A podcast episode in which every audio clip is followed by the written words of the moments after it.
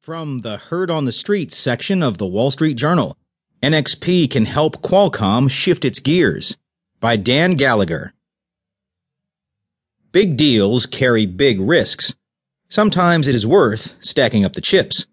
That is how investors seem to feel about the idea of Qualcomm buying N X P Semiconductors. The Wall Street Journal reported Thursday that the two companies are in talks over a potential deal, one that could be finalized in the next few months.